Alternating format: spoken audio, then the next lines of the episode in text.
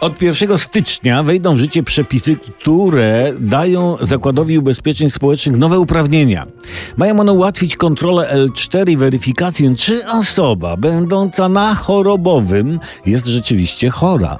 Czy chory ma pod oczami wory, czy jest tylko chory na wory. Czy leży na łożu boleści, czy też łazi po mieście.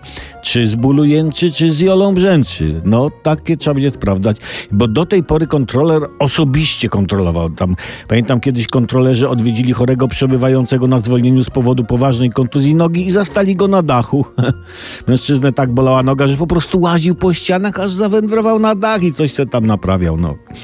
Żeby zapomnieć o cierpieniu. Inny mężczyzna, będąc na zwolnieniu lekarskim, wygrał uliczny bieg i pokazywał szczęśliwą twarz w telewizji i w gazetach.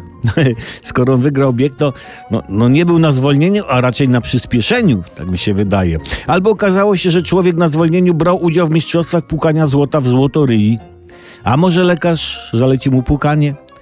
No w każdym razie od stycznia kontrolerzy już nie będą musieli chodzić po domach, aby dorwać symulanta. Będą mogli zapytać u operatora komórkowego, gdzie korzystamy z telefonu, albo w banku, gdzie płacimy kartą, nie? I później telefon do delikwenta. Pan jest na zwolnieniu chorobowym, a dzwoni pan i płaci kartą w Acapulco. No to co koleś powie? No, no i co, że w? To w, nie cierpią? Cierpią, cierpią. No tak, kochani, fałszywym chorym będzie groziła bardzo surowa kara pozbawienia zwolnienia. Zatem no, nie idźcie na zwolnienie sami w domu. Najlepiej ze szwagrem do garażu, gdzieś tam.